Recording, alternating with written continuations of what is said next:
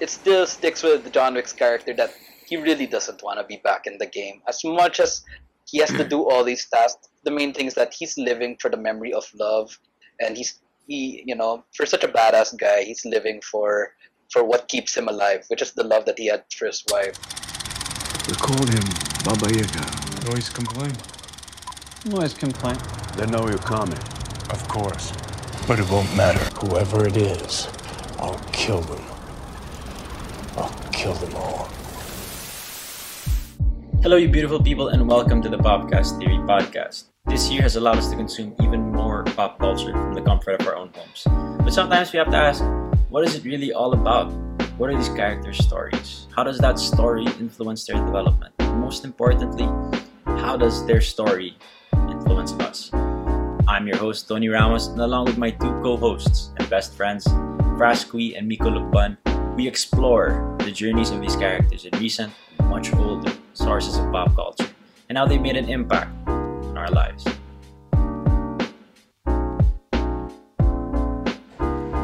Alright, welcome to this episode of the Popcast Theory Podcast. Today we'll be talking about our favorite dog enthusiast and serial killer, John Wick. Okay, it's a little strong. More of hitman rather than serial killer, but like with the sheer amount of people he just kills continuously, and like kill count wise, it, it might be fair to, to give him that title. I don't know. Um, but yeah, uh, thank you for joining us today. Uh, the way we're really going to be talking about this again in the Popcast Theory podcast, we talk about characters, their journeys, and really how their journey impacts their character development as a whole. And what makes the John Wick character development really interesting is because John's at the later stage of his life, right? Like it just kind of proves that uh, you you can learn at any point of your life, I guess. But at the same time, it, it's so uh, devolved and it's so dependent on the actions. I mean, of course, it's an action film series, but it's dependent on the events that happen to him and how he takes it, right? And that's really the the premise we're working with, in, like in regards to character development. So what we're going to be doing first is we're going to be looking at every single film that, that they spend. So far, there have been John Wick one, two, and three, and again, uh, I have Miko Lukban and Frasqui with me here today to sort of help you give that breakdown. So what we'll be doing is we'll really be looking at the film, and then we'll be talking about specific moments and notable moments that really made an impact on John's overall character. And then after all of you know all that synopsis talk and maybe uh, a bit of our opinions on like how this really impacted his character development, we'll delve even deeper, like how you know is it actually relatable, like you know, having a hitman uh, life and you know living in this underground world is that still relatable? Can that still be uh, related with, like to some extent, right? Like, what makes the John Wick film so easy to empathize with, despite him being like you know this overblown hitman who's like in his late 40s even? Even if he looks as young as keanu reeves like it, it's still all right this guy has a lot of you know gravitas to go with him. Yeah exactly. He's a legend at the point he's in. We're just like can we still relate with him? And yet we do, right? Like throughout the three films, he's still this relatable character that we all love, soft spoken even, uh, to our more soft spoken listeners out there. Uh, but yeah, uh, and that just really that, that's going to be what we're going to cap it off. And then you know, just to end this episode, we'll be talking more about what we want to speculate with, theory craft a little, uh, in regards to what uh, the movie four might have, because you know, as, as you all know, well if you're listening in, spoilers alert. Obviously, we'll be talking about the synopsis, like respective synopsis for the for the three films. Uh, we will be putting timestamps for like certain films. So if you want to skip along, maybe if you watched uh, one and two but you didn't watch three, you can just listen to one and two. And then we can just jump into the notable moments. But again, uh, just a reminder. Obviously, spoilers ahead, and let's jump right into it. So just to start, uh, Miko, maybe you can start us off with John Wick One. Give us a quick synopsis and maybe some of the more so, notable moments. yeah. So as Tony mentioned, uh, John is a character who is much further along in his life. He's much older, and uh, where we start out at the film, he's actually not presently part of the whole assassination contract uh, killer kind world. of world. He's actually living his life with his wife that he married and he he's he's essentially not in that world. But a key thing to understand is that he was part of it, and he is has a very known reputation within that world. But he was able to get out. Yeah, which and he's got got to live this life with the, the woman that he loves, who you know if you if you're watching the video of this, you'll note that we're all wearing black, and that's you know in respect because the wife dies in the first like 10 15 minutes of the film. Um, and so john's uh, you know his main motivation to live outside of the world the thing that actually got him to choose to leave that world is now gone. And you know we see he lives in this big fancy house and he's all alone. But apparently in the, his wife's dying uh, in his in her will it was a dog was sent to John to help comfort him. So it's a small uh, beagle puppy. It's really cute and all. Yeah. But you know, and and we see it play out that you know the dog is there with him. It, it's a companion for him. It's someone, someone, something. Like I don't know what the right word to use there is. Uh, to to be there with John to help him cope with now how alone alone he is in that big house of his. Um, however, that all takes a pretty bad turn when the dog, uh, when a bunch of Russian mobsters uh, break into his house, beat the crap out of John, and they kill his dog and steal his car. Uh, More or less. recipe.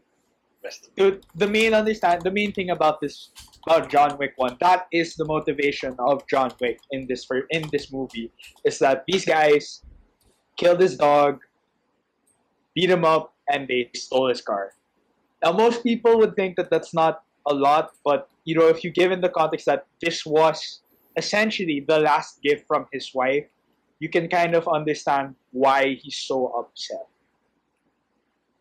so you know the dog dies and um, the russian mob finds out and you know this is when we really see uh, john's reputation really take shape. Na when the older more i guess the leaders and like the owners of like establishments and the leader of the russian mob Viggo find out they're scared.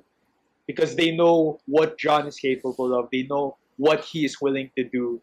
And now he's on a path for revenge. Kill the man with a pencil. A fucking pencil. He supposedly he supposedly killed a man with a pencil, which you know that will come up again later on. yeah, it will actually. And so, and so you know, uh, Viggo tries talking to John to get him to not go after his son, which doesn't work. Uh, so Viggo ends up sending the whole mob to try to go kill him, which doesn't go very well. Uh, you know, he puts a contract out to get other assassins within this world to try to kill John, but one of them, which is his friend Marcus, played by William Dafoe, uh, Green Goblin from the Sam Raimi films, from Spider-Man. Uh, I should not say Sam Raimi It's like the old. inner nerd just like coming out. yeah. For me, I'm gonna make her respect the look is thing. Yeah, like eh, we're, we're both like hell yeah. And then I just like retrospect, man, you sound hella nerdy. But yeah, go ahead, go ahead. yeah, so but but his best friend, who's also in the world of assassin, uh, does his does his best to try to protect John, while Viggo thinks he's on this job. But that gets him killed because Viggo re- finds out, realizes that he's actually helping John and not actually trying to kill him. Yeah. You know, it, it, it pretty much ends with John having killed Viggo's son, a lot of his men, and Viggo himself. And, you know, it ends with uh, him uh, essentially getting a, well, technically stealing a dog from the pound, but then considering it probably wouldn't be that hard to get the dog, you know, it's not that bad, Yeah. I guess. You can get them Um, for free, diba? I mean, free being relative, you rescue a dog. Relative, yeah, yeah. Yeah. I, I think that's how it works for some of them. But essentially, like some key things to really point out from the film. I mean, once again, uh, the main motivation is really just uh, his dog died and his car was stolen. But of course, that's very driven by the fact that he just lost his wife. Yeah. Um, and you know, when uh, there's a point in the film where Viggo has John tied up, and you know he's asking like, "It was just a dog. It's just a car. Like, what's the big deal?" And you know, you know, there's that thing about the fact that his wife died, and John like says to him, "Your son took that from me. He killed that from me." And you know, as I mentioned earlier, it may have just been a dog. It may have just been a car. But the thing is, that dog was the last bit that John have had of his wife. It was the last thing that he, was ever going to get from her. So there's a lot of emotional attachment to that, which I mean, most people who have that kind of emotional trauma to them, I don't think would go on a killing spree. But John, Maybe it's capability. capable. Oh yeah, yeah. It's all about like the sheer capability. Like, Yeah. John is capable, and you know, the fact that this was caused by people who live in that world, I think is probably one of the things that in pushed John to go as far as he did. And you know, like I think it it it kind of really culminates in like the end. You know, after he kills Viggo, he's there like bleeding, and you you think he's about to die. Well, he doesn't because there's two more. There, there's two more films.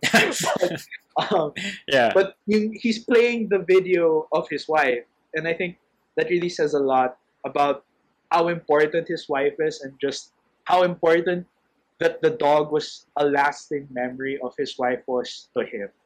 that, that those are really good like i don't know that that was the entire synopsis right and that already narrowed down some of like the major notable moments i think from the entire first film uh, I, I think as we you know kind of move on with like this like mini discussion before we move on to the next film uh i'll just add a little bit of context I, I think the beauty of the first film is that it's so simple in regard to its context like obviously the next two films really are able to, to build off of that and you know the three of us really enjoy it and I hope you guys do. Uh, but in that regard, the first film is so symbolic in its way in its way of representing life. Like maybe the filmmakers didn't intend for it to be that way, but the way I understand it is it's so symbolic because well, obviously the the the the beagle right is that connection to his old life to his literal you know the life that he had with his wife and everything and the fact that you know it, it was you know murdered and it brought him back into that you know that hitman life and everything. It's so symbolic because it's literally like the death of his like quote unquote normal life.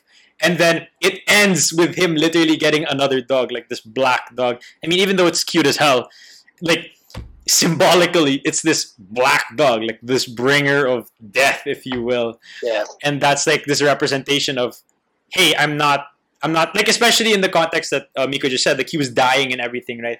And in that moment, he was just like, he, he I guess he had like options, like he, he could reserve himself to death, or he could go back to that life, even like if it was albeit a little unknowingly, right? Like, and that's literally what happened. Like he was just like, uh, I'll get a new dog, but that dog, little did he know, like really symbolized like his way of coming back into the to the underworld, and that's really amazing. Like given that the film they didn't know there was going to be sequels, Oh, Right. That's a cool way of putting it. so it was just for the filmmakers. I would think it was just them saying that they were hinting that he's back, and then people are like, "Oh shoot, that's so cool."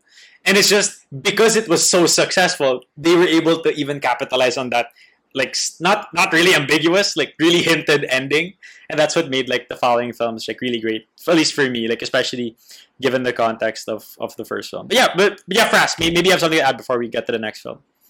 Well, it's not really something to add that's substantial to the conversation. It's just more of like uh, a personal journey that I had with with going through the John Wick movies. Yeah. I remember when John Wick first came out, the first movie when it came out in cinemas. I was walking around the theater just to see like what movies are showing, and then I was gonna uh, go straight home. And then I saw uh, the title in front of the doors saying John Wick. And Then I saw the poster like somewhere around the area, and I was like, uh, "This movie looks stupid." oh, same, same. I had that initial reaction as well. I was just like, "Oh, another action film. Uh, this looks dumb." And then I watched the movie, and I was like, "Man, back then I would have really beaten up like Beat the, hell out of myself. yeah, yeah, yeah. Like, what, what kind of judgment did you have on this this spectacular, you know, Masterpiece. So it's just like, like looking at it now, the fact we're doing, uh, we're having this conversation about John Wick. It's like, man, I thought it was a stupid movie. I was so wrong. If John Wick heard me, I would have been dead. Or give me like a one-liner that What? made me wish I was dead. But in Yeah, terms of uh, anything to bring towards the movie, really nothing. I, I'm just like so fascinated with what, what you guys said about like yun, um, he lived a life and then technically inside he died, you know, and now he's going through all this like brutal like murder in the first movie, and then by the end of it, he's back, you know, and this whole underworld's like oh, okay, you you asked for it. yeah. yeah, I'm, coming Yeah. back into this whole like you know I'm gonna I'm gonna get my shit, and then yun the the second movie, and we all know how that goes, which is fucking crazy also. Yeah, but just in case you don't, that's what this part's for. uh, I by the way, I really do recommend watching the films. But if you guys would like like want like an overview of literally just the parts with John Wick, again, uh, I know I'm saying this like mid podcast, but at the same time, uh, our summaries do not do the movies justice. Like these are like the best of the best, like in regards to action films, like in the, Oh, yeah, in the like 21st century. Like I, I really would say, if- if I can say anything just about the John Wick movies, Go ahead, man, like go the way the way the aesthetic of most action movies have gone now, you gotta have to give credit to John Wick with that whole like underworld assassin territory thing, and you know the whole like neon light aesthetic of it. Like John Wick helped like make that become such a big thing that since a lot of moviegoers found that so so fun to watch and just the way um the gun the the gun fu movies you know yeah, that's what they, they, they really brought it out like after they really brought it back and really really made it something to look forward to again. That's why you see those movies like Artemis Hotel or Gunpowder Milkshake you know. Those are just like a few out of like many that have like popped up um you know in the last few years but you know John Wick helped bring that back into bring that back to the public and you know yeah again I called John Wick stupid I feel bad no, dude, same, same. Don't worry, man. Like the first time I saw it, the first time I saw like the poster outside the cinema, I was with my family and my my dad was like, "Come on, let's watch it." Like it's it's a claim down, and I just looked at the like you know those giant things in town, right? Like the the setup, yeah and then I, I looked at it, I was like, "This looks dumb. Like it just looks like a random action flick." And then I watched it, and I was just hyped the entire time. Like I I, I hated myself after. I was like, "Wow, look at me." Judging so early, yeah. yeah. I think I'd beat up my high school self too. our, our guys, our descriptions of what the what John goes through and what happens in the movie does not do justice yeah does not do justice i watched the film uh, we're only doing this just so you guys uh, get more context but yeah uh, thanks for that uh, yeah uh, let's jump right into john wick 2 so again right from where miko ended uh, just let's let's jump in. Uh, for john wick 2 it just really starts with like the aftermath of the first film. Honestly like the entire timeline it's super short. Like it happened probably over like a week at most. Like a few days. Because like you know John had to find uh, Joseph Tarasov and, and stuff like that, like to that degree. But in general, like it, it was a few days with, with some change.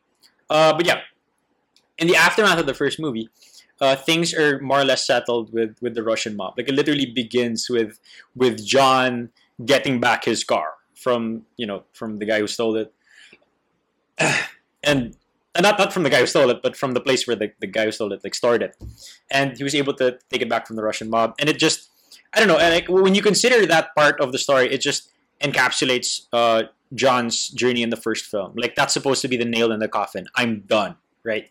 But what the film does, it's it, it's very you know misleading in a sense that okay, John gets to go back, right? But no, of course not. It's an action flick. Um, uh, then we're we're introduced suddenly to like this larger universe, this larger assassin universe, right? Where characters like Santino D'Antonio, he's he's one of the the major players in in the entire series, like part of like major like these larger families that are present. Uh, like he, he's Italian in that sense. if the name didn't give it away, but um, he's part of like these major Italian players. And then uh, Santino comes to collect his debt debt from uh, from John. Like back to get because he's back in the assassinate assassination world, right? And then John's just like, "Hey man, I'm not really back. I just you know came back because you know, someone killed my dog, stole my car. I I got a new dog and I got my car back. Like it's gonna be back in like six months. I found it really funny. Like I get it patched up. You know how long? Like if ever, a few months. But yeah, uh, uh, and yeah, so there was this. He had this marker, and what this marker is in the assassin world is, it essentially says that you do this favor for someone, but then, uh, they they have to they they hold a marker from you, right? And what that means is they like you owe them a favor because they did something for you, right? And it's implied, though not explicitly, that Santino D'Antonio is the person who helped John complete his impossible task, which let him get out of the life of the assassin life, right? So that's a really big deal. Uh, but now that John's back, that's when Santino was like, "Oh shit, I get to collect on my on my mark, right?" And that was the entire thing. And there's that entire part where he was reluctant to accept the job, and then Santino literally destroys his house. Like that last remnant part of his old life, literally destroyed in flame. Um, and again, it really goes back to okay, fine, what is this job? And then Santino tells him that he has to kill his sister so he can get a, a position on the high table.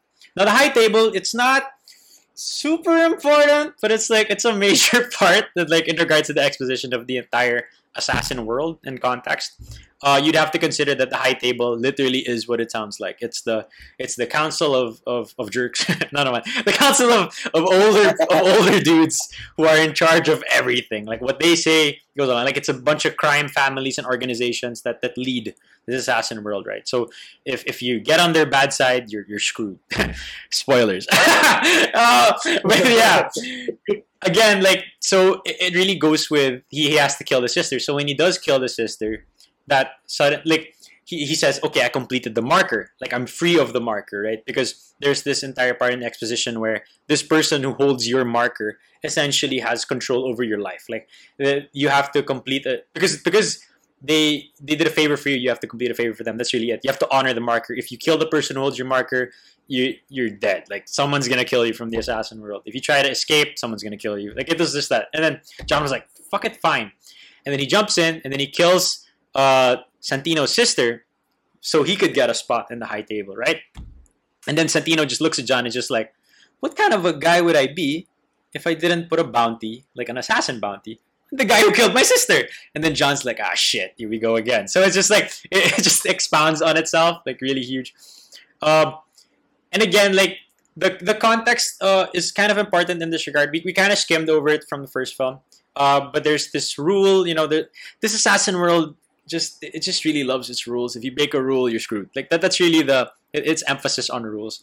Um, and there was this major rule where in in this hotel where the assassins stay, assassin hotel. Uh, it's called the Continental. From the first film, uh, there's this general rule that no business shall be conducted on company grounds, and that essentially means you can't kill anyone while in the hotel, right? But John, he's really pissed. There's 14 million dollars on his head, and he's just like, God fucking damn it. He walks up and then he shoots Santino in the head because he's sick of Santino's shit because he, he called uh, the bounty on him. And then with that, suddenly the entire assassin world flips on its head. Like he, there's a giant bounty on his head, which has probably been increased because he just killed uh, the guy who said it. So like the family's like, God, we need to get revenge. And now he loses the privilege as well and protections of the the Continental in this case. And the entire film is it, it, it's encapsulated in a term called excommunicado and that's really the term that all right you're essentially excommunicated right? Like you're excluded from the from the world and you're you're this bandit and you know we're all going to kill you. That's essentially it. Um yeah so the manager of the the continental winston like we obviously didn't introduce him yet but he's not really in, super integral to the entire story but he's john's friend and to that degree he gave john like a head start before the bounty begins and that's really the end of the film, right? Like, because it really it really caps off with him saying, "Hey, John, uh, you broke a rule. I can't do anything to protect you now. Go nuts, like, get out of here for like one hour, right?" And then he gets like uh, he gets a head start Have essentially. some. But yeah, uh, the thing about the second film, it's really because the first film was such a great standalone film. I would argue that the second film, uh, John's character development kind of took a backseat and it was really more about the context building, world building, and just reputation building in essence. Like, what else can like what stakes are really raised in regards to, to John's relationship, right? But uh, in regards to, to symbolism and how I really how we really view the series, um, I, I do want to get one of the lines that Winston said when he had this exchange with Santino D'Antonio, and when John completed the mark because you know the manager of the hotel also keeps stock of marks for some reason. um, but yeah, in the film he says this line, and I really like it. It says, "You stabbed the devil in the back, forced him back into the life he just left. You incinerated the priest temple, burned it to the ground." And yeah, so the exchange was he had a glimpse of the other side, and then Santino argues he was already back. And then Winston says he came back for love, not for you. And I think this entire exchange like really encapsulates the entire film. And I would argue like even the first film because the entire idea there is John really didn't want to come back. Like there was this part in the film, the, the interrogation scene that Nico referenced, where he's just like, people keep asking if I'm back, and I think I'm back. You know, like the whole thing where he's like he's trapped and everything, and that's a super cool scene. But uh, in essence, when he says "I'm thinking I'm back," there's still like uncertainty, and there's still that belief that he can still escape. Right? Like he's not all the way in the door. He's literally like like foot in the door, and he's just like, I'm gonna kill like a bunch of Russian dudes, and I'm gonna, you know, I'm gonna get my car, and then I'm gonna avenge my dog. Like that was really the premise of the entire first film. So the the fact that Santino really forced him to go all the way in, right, and then literally like you know destroyed his house, destroyed any semblance he had of his normal life. He was essentially telling John, "No, you're in. That's it." period right like that was really it and yeah i, I think that really well yeah that really encapsulates the second film the second first the second film and it just shows that his life can progressively can still get worse like, despite like the loss and everything he's already suffered it's just all right you're back na nga, you have a target on your back pa like it's just like if, if you think uh, all right, oh man, I lost everything. Now everybody's hunting me too, right? Like it's just that. That's really the se- second film's ending, I would say. But yeah, uh, in regards to, to that, like from from the synopsis I just mentioned, like what about you guys? Like, what, what do you think? Like Nico, maybe you have some Uh, bits before we move yeah on. no just uh like yeah i think like uh a thing is that the second film really there was really more focus on building the uh this whole underworld i guess is what we can just refer to it Yeah. to, to make it sense like, to, to this underworld that john was part of and you know now he's back and i but i think like in terms of his character i really feel it's just really emphasizing why he did what he did in the first film Yeah, he he doesn't care about you know the politics of this world. He doesn't care about the money. Honestly, if we look at his house, dude's probably hella rich already. dude's loaded. Um, but yung, the, yung there's Winston's line of he came back for love, not for you. Yeah. So it really just goes back to his motivation is connected to his wife. He's only doing this to help himself cope with the loss that he had.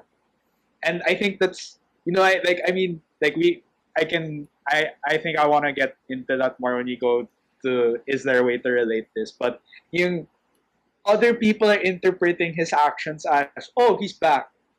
But in reality, he's doing what he's doing because I need to I need to do this to become okay with what happened. Yeah.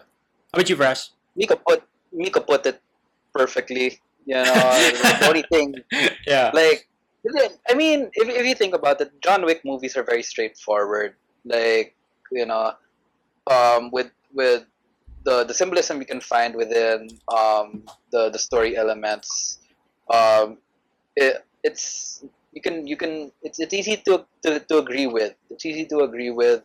Um, and and you know to to understand where, where John is really coming from. Yeah. If I can say anything, John is literally the epitome of kick a man when he's down. yeah, yeah, actually. Oh man. like like the man already lost a dog. What more can you do? Everyone's trying to kill him. Okay, fuck. And then he's already like trying to get everyone's trying he's already try he's already trying to get by, blow up his fucking house. Like, come on, bro. come on, bro. Take away everything. Why? So so with, with that, like I again, like the first movie, I don't have much to say because um exactly what he said. He's he's doing it for love, and it's it's a noble thing. It's a noble thing. He's just a man who just wanted to spend time with his dog, and everyone took that away from him. And now look, everyone is fucked. That's the best way you could put it. Everyone is totally fucked. Whether you think you can kill him or whether you know you're telling your loved one, oh yeah, I'm going to fight John Wick. I bet the the loved one's like, good luck. Um, you know, you're you're lost, dude. I'm gonna So- ready to move on.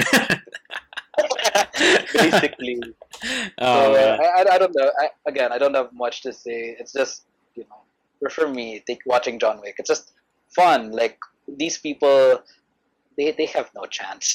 they have no chance. Why are they, why are they going against the man who's, who's called the guy who, who kills the boogeyman, you know? Like, the Baba Yaga also. Come on, dude.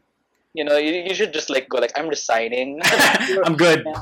I feel like uh, maybe I'll be like a long distance sort of thing. Like, give me a sniper rifle. I, I don't think I can handle gun fu with the John Wick. it's kind of insane. exactly.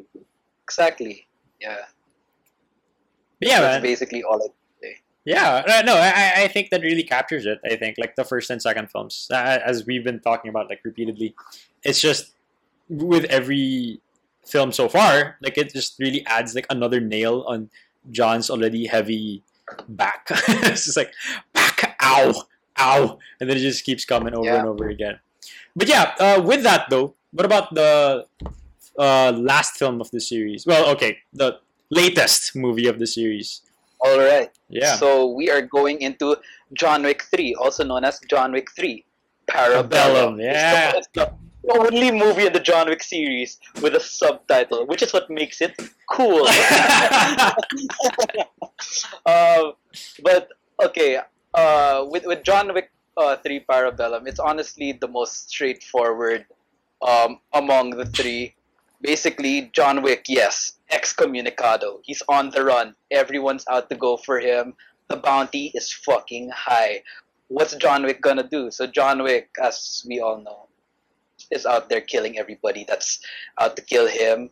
And you you you can't like and and we realize that the reason why he's he's still on the run is because he wants to get out of excommunicado. Yeah. He goes all the way to Casablanca and meets up with Sophia, played by Halle Berry, with two vicious dogs also. Just just to put that out there. You know, just so she also has dogs. she has dog.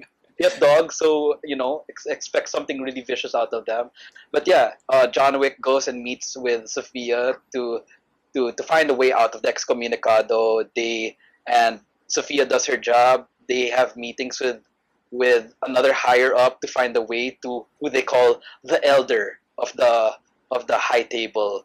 And you know, long story short, John Wick meets the elder and and tries to get his uh, way out of the high table, and that's where this big moment comes out, where the high elder asks like, "Why are you gonna do it?" And we get the answer, which is John Wick wants out of excommunicado because he wants to retain, you know, retain and live the memory that he had with his wife. He wants to live for the memory they had, and he wants to live for them. So there, the elder's just like, all right, that sounds pretty cool, but in order for you to, to get out of excommunicado, you're gonna have to like do two things. Two things to show that, you know, your loyalty is still with us. First of all, you gotta make a sacrifice of your own, and then the other one, you're gonna have to kill a friend because you know, loyalty is loyalty. You know, you gotta. Basically, what what that meant is for John Wick to not be excommunicado, he has to get back in. He has to, like, he has to bring back the status of being the Baba Yaga. You know, the his legendary status in this assassin world. So what John Wick does is that he cuts off his ring finger and gives the elder his his wedding ring, and then he's out to kill Winston, which is which is you know, which is a pretty big deal. Um, so John Wick goes back, and long story short, Winston goes like, "Okay, I get what you're talking about. I know you have to kill me, but hear me out." do you really want to die, you know, back in the game, the Baba Yaga, or do you want to die a noble man, you know, who lived for the memory of your wife. And John Wick's basically just like shit. alright." that's, that's exactly what happened, actually. Yeah. basically you're right so so it's it's it's still it still sticks with John Wick's character that he really doesn't want to be back in the game as much as he has to do all these tasks the main thing is that he's living for the memory of love and he's he you know for such a badass guy he's living for for what keeps him alive which is the love that he had for his wife i know i'm repeating that on like a lot but it's really it's really it. the big it's really it for John Wick. That's his motive. From one, two, and three, he's like, you know, if that dog did not die, we wouldn't have this series, but it did.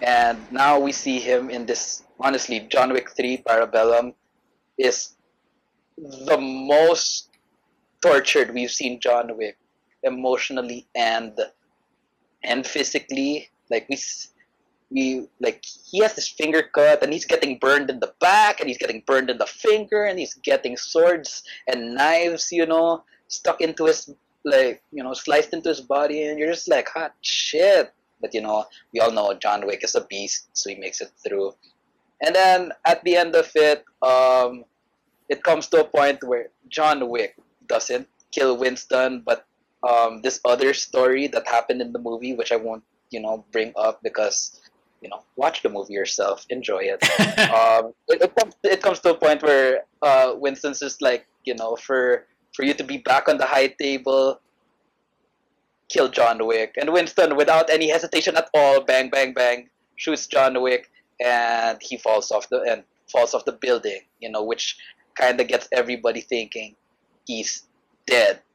But then by the end of the movie, we find out he's not dead. So, of course, there's gonna be a fourth movie and. John Wick is is as pissed as he he is in the in the last three. But what makes this cool is that basically John Wick is is really back in the game, right? We, we could say that he's he's basically back in the game for real, and you know people are just like, oh shit, John Wick's back, and now people think he's dead. So now he's this he's this legend that's probably like looming around now in the assassin world. Like John Wick's dead, but is he really though? True, Is true, he true. really though? Think about it.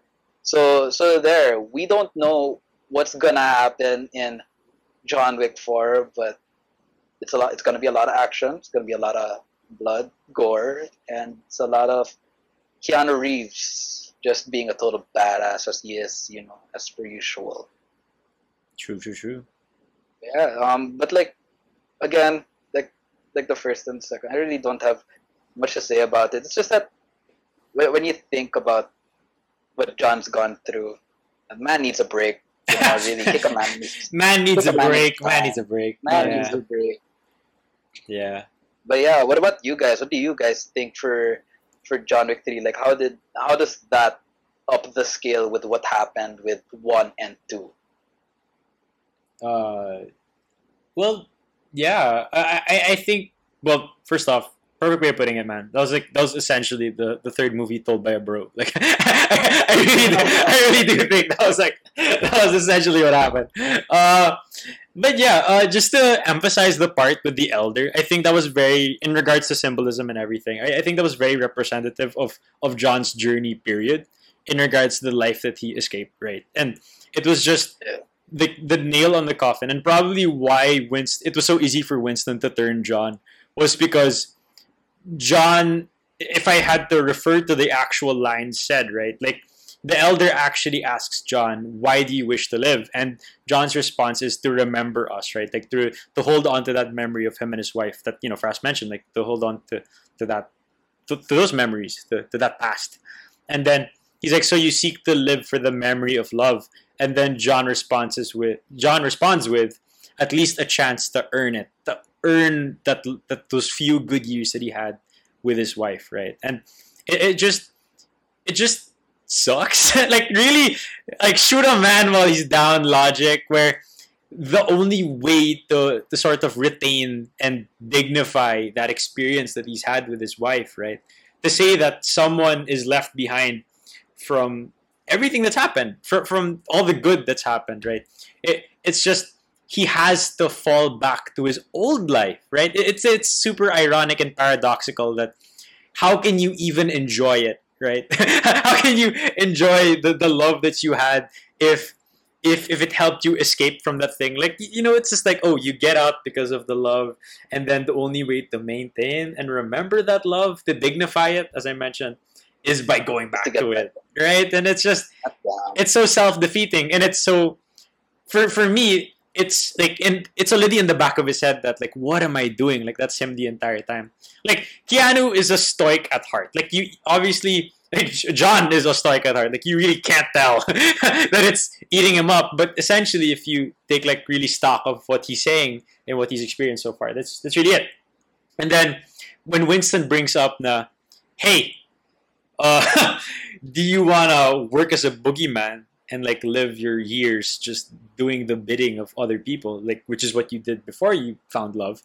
Uh maybe you could die for love right? Like in this situation maybe it's for a friend but maybe with like that dignified life find fighting you know uh th- those quote unquote evil life that you've escaped right? Like literally fighting it. That's literally what winston was saying.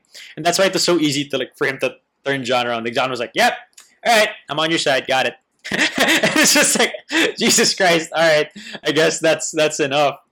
Uh, but yeah, yeah. I guess that's more of my interpretation of it. But yeah, uh, Miko, like maybe if you got something to help us cap off uh, just the notable moments for John Wick's Right. the films. and and I think you know just to I think you you already got like a lot of it, especially that whole thing was he like he was gonna do what he left just to go back into good the good graces. So and then he was so easily flipped by Winston. But I think like the thing with that is like he wanted like a way of looking at it. it. I'm not saying that this is how it is exactly, but like a way of looking at it is he was so I mean, not necessarily desperate, but like it's the best way I can think to say it. But Yeah. he was so desperate to, you know, go back to not being excommunicado.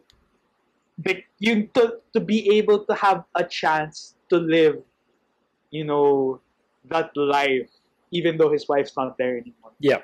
To, to live that life outside of this underworld. And, you know, to an extent, the thing is kasi, if he keeps, if he stays excommunicado, he'll have to keep killing over and over again to, to keep himself alive. And you know, I he, of course, if he goes back into the world, he'll, He'll still be kill. killing. yeah, So, Arguably, it will be a little less than having yeah, yeah, yeah to, you. to to kill any and everyone that comes within, like essentially a mile of him. He has to assume they're going to try to kill him. But in we also see that when Winston kind of makes John think uh, about it, he realizes that no, doing this is not preserving uh, this I this idea of the life I really want to have, and that's why he flips because he now he now has the opinion that this is the best way to live out the life I wish I could still have. And yeah, I think you guys really like hit a lot of it as is already. Yeah.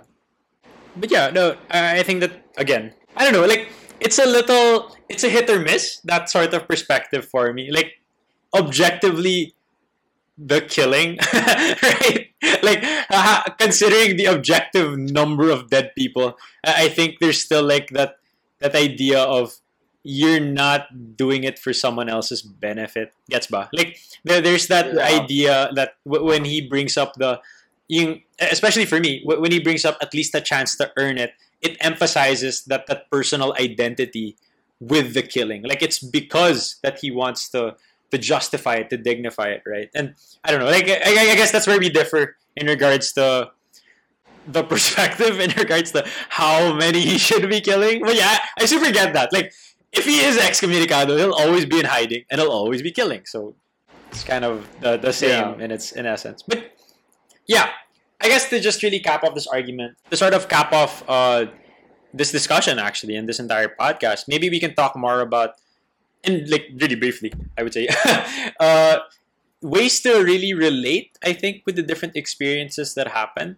The like maybe we could talk more about like we've already discussed like why these events are you know why we can sympathize with them like what makes him really human even though he's he survived all this shit right?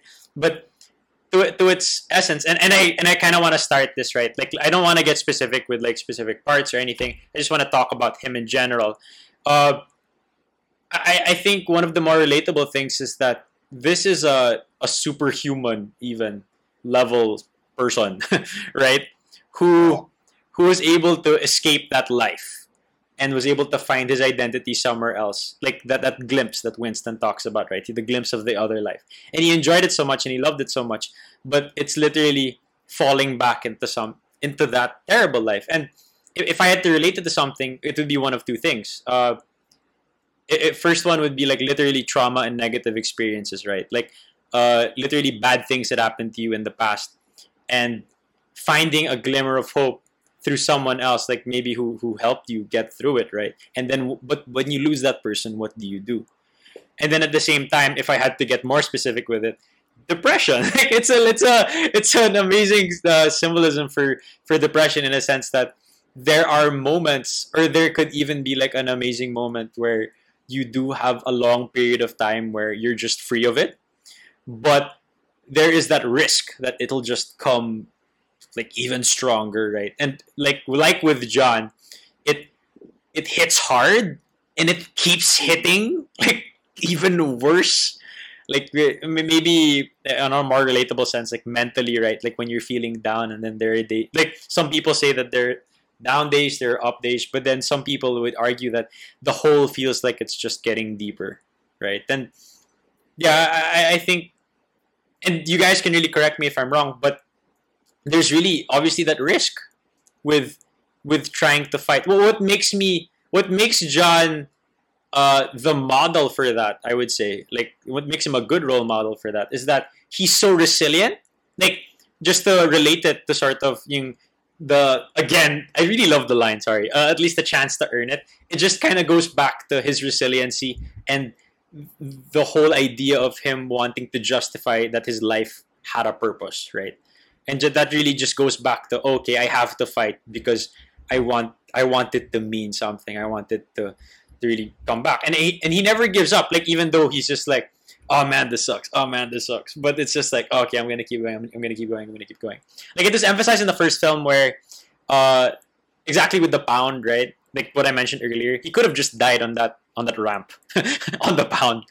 But instead he chose to stand up like you know kind of patch himself up in the in a pound. I don't know if that's a if you could do that, but he did. Uh, I guess he got a few stitches. Uh, it's not that hard. Uh, and then he gets a dog even, and that again like the whole conversation earlier about symbolism. But yeah, and it's just I, I don't think uh, grief gives you a break. Like I don't think depression ever gives you a break. I don't think grief ever gives you a break, especially in regards to like mental and you know traumatic loss and everything. It if you and and again like you guys can like really correct me with this but if you allow it to really take root and keep hitting you it will right? Like if you don't actively not even actively but if you don't try like just to make the steps to to better yourself or at least get out of it you know ask help or something that's really the first step of it like admitting to yourself ah fuck like i actually do have a problem and i gotta you know gotta look for help which arguably john does if if you had to link that somewhere else like all the friends that he's made right? Uh it, it may feel like a solo op but arguably so many people have helped him in the entire film series. But yeah um i guess I, I don't think i'm stretching it. I don't know maybe just for me i don't think i'm stretching it that far just because it is a traumatic experience what he's been through and it just progressively gets worse, right? And that, that has a mental impact on a human being, and that's really where we can sympathize with and empathize with with with John Wick. Yeah, I want to hear your thoughts. What about you guys? Maybe, uh, Miko, you can go first, and then Fras, uh, just follow them lang. Yeah. So like, yeah, I, I, I think I really like your your point about how it's it's really a journey of depression for John, and I think like a big thing. It's his journey is was it started out as him just trying to cope with it. Yeah. and you know it slowly there was so much fallout for just him trying to get over it. like, come on, guys! I get I I mean, you know, in in his case, like it involved killing a lot of people, which which is pretty extreme. Um, Well, yeah. I don't think most people. I don't think most people That's really like. Pretty. Yeah, resilience. Yeah, I don't. I don't think most people who are like who are put in that in a situation similar to that would probably react with such a reaction. But I guess you know, similarly, people could have like fairly extreme like reactions to try to cope, and you know, different people have. this is such a stretch. Not, not super stretch, but you know, different people have different ways uh, to try to deal with grief, to try to deal with depression, and you know, like what I mentioned earlier, like regarding my my comments towards John Wick 2, is that Antonio, uh, De, D'Antonio, yeah. um, uh, was, was interpreting what John did as, oh, he's back. But in reality, John was do did what he did because he didn't know how else to uh, to handle what had just happened. Yeah. And I think you know that that's relatable to a lot of things because sometimes when you're in the thick of things, you you'll do certain things in hopes that this is what I have to do right now to to handle what's going on. And you know, not all the time will it turn into a grand journey of things Right. getting progressively worse. Yeah.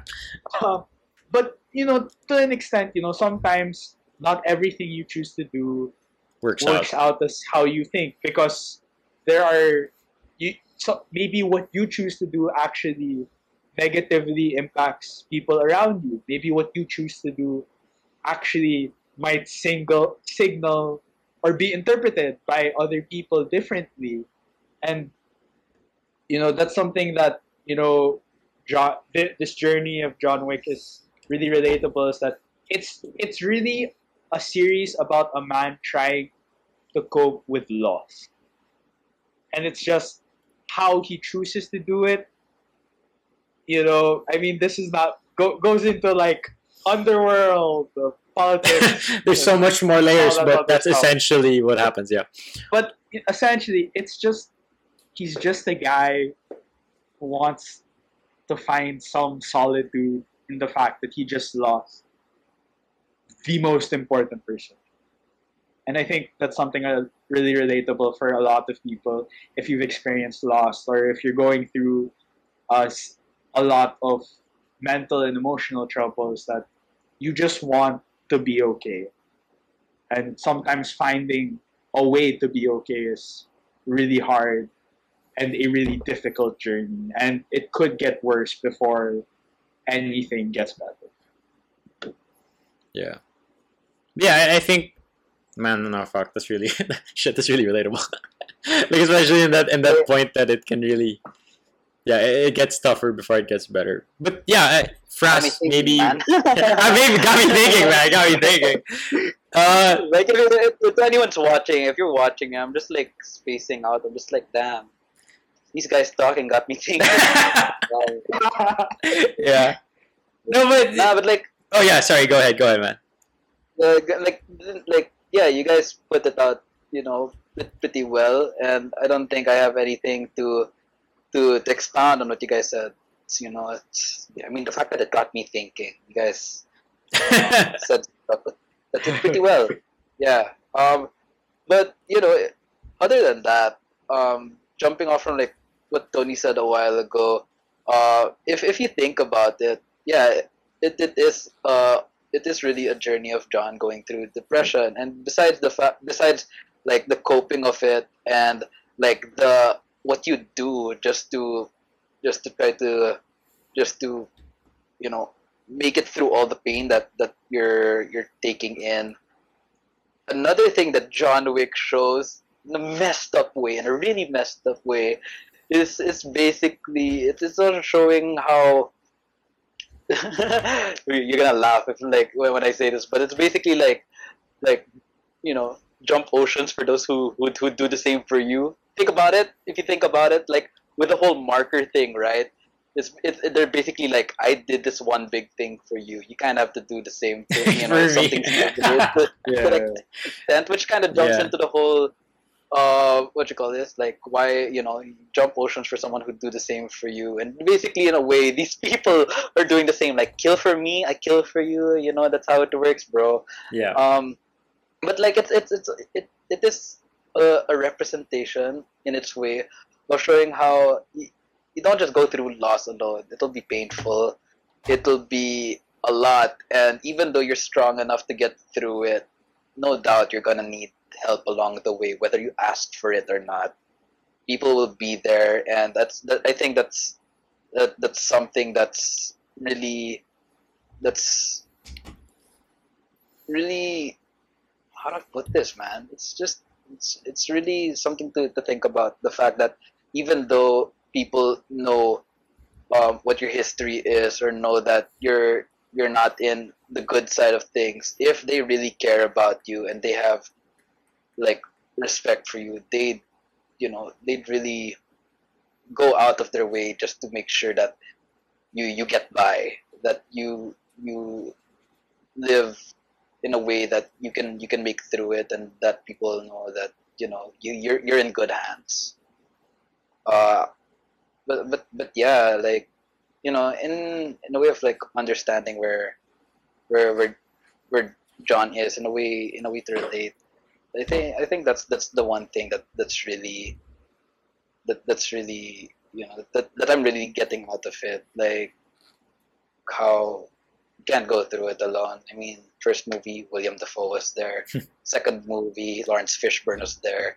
Third movie, you know, we got Halle Berry, you got Winston. You know, and, uh, like you know, John Wick didn't ask like ask help from from these people all the time, but when they knew that John Wick was in trouble, there's like, I'll give you time.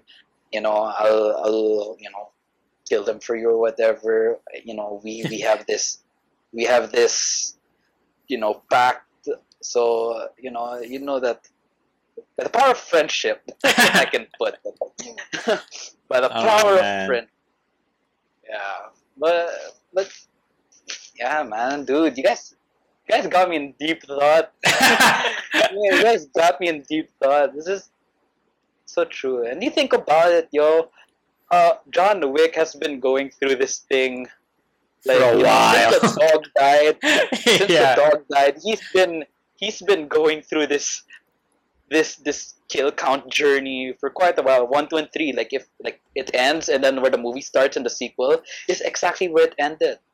You know, like like if, if you're gonna ask me more, like how do you relate to John? Like you know, if you're thinking about like it's a, it started when the dog died. Like I'm not an assassin, but I have pets. so, you know, I, If I my pet under- die, I understand. I understand like yeah. like where where the anger would come from. Like ah, yo, it's it's big. Send a message. That, you guys got me in deep thought. Just thinking what like what it's like to go to like oh no, I don't want to put my like say that I'm putting myself in in in their place or whatever. It's just, you, know, you think about like what people go through, the trauma, the depression, and how they handle it.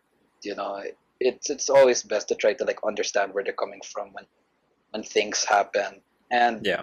you know go, going a little out of the John Wick topic just like when the when the things do happen and it gets bad best is and you know best just really understand and be patient and just make sure they don't lose their way and John Wick you know he's he's trying to to get out of it.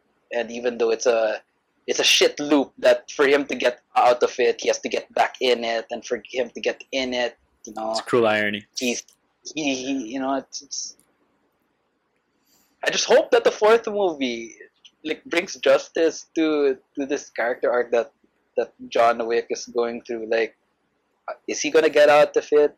Is he gonna end up staying as you know as this legendary persona that he has made for himself is he gonna die is he gonna live we don't know but like we know that in a way, whether he accepts it or not, he'll get through it.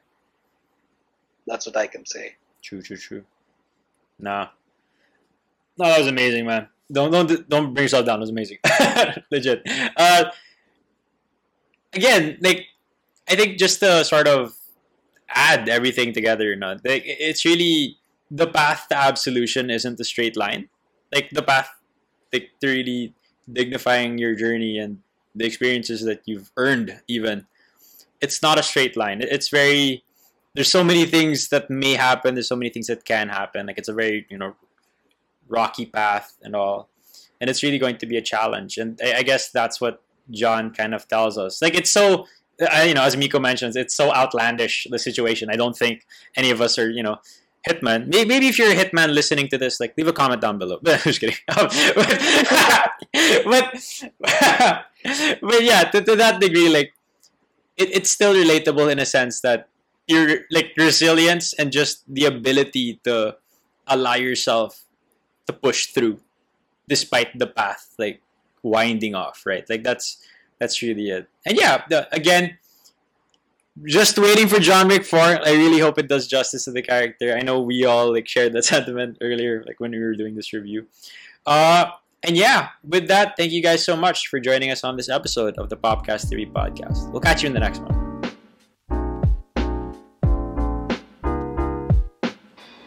Oh, hey, you're still here. Thanks for listening in. This podcast is really a way for us to share ideas, and we have a lot of fun with it. We hope you did too. Feel free to comment your favorite part, any insights you've had while listening in, or maybe even a character for us to review. You never know, your suggestion might be the next one. But that's it for this episode.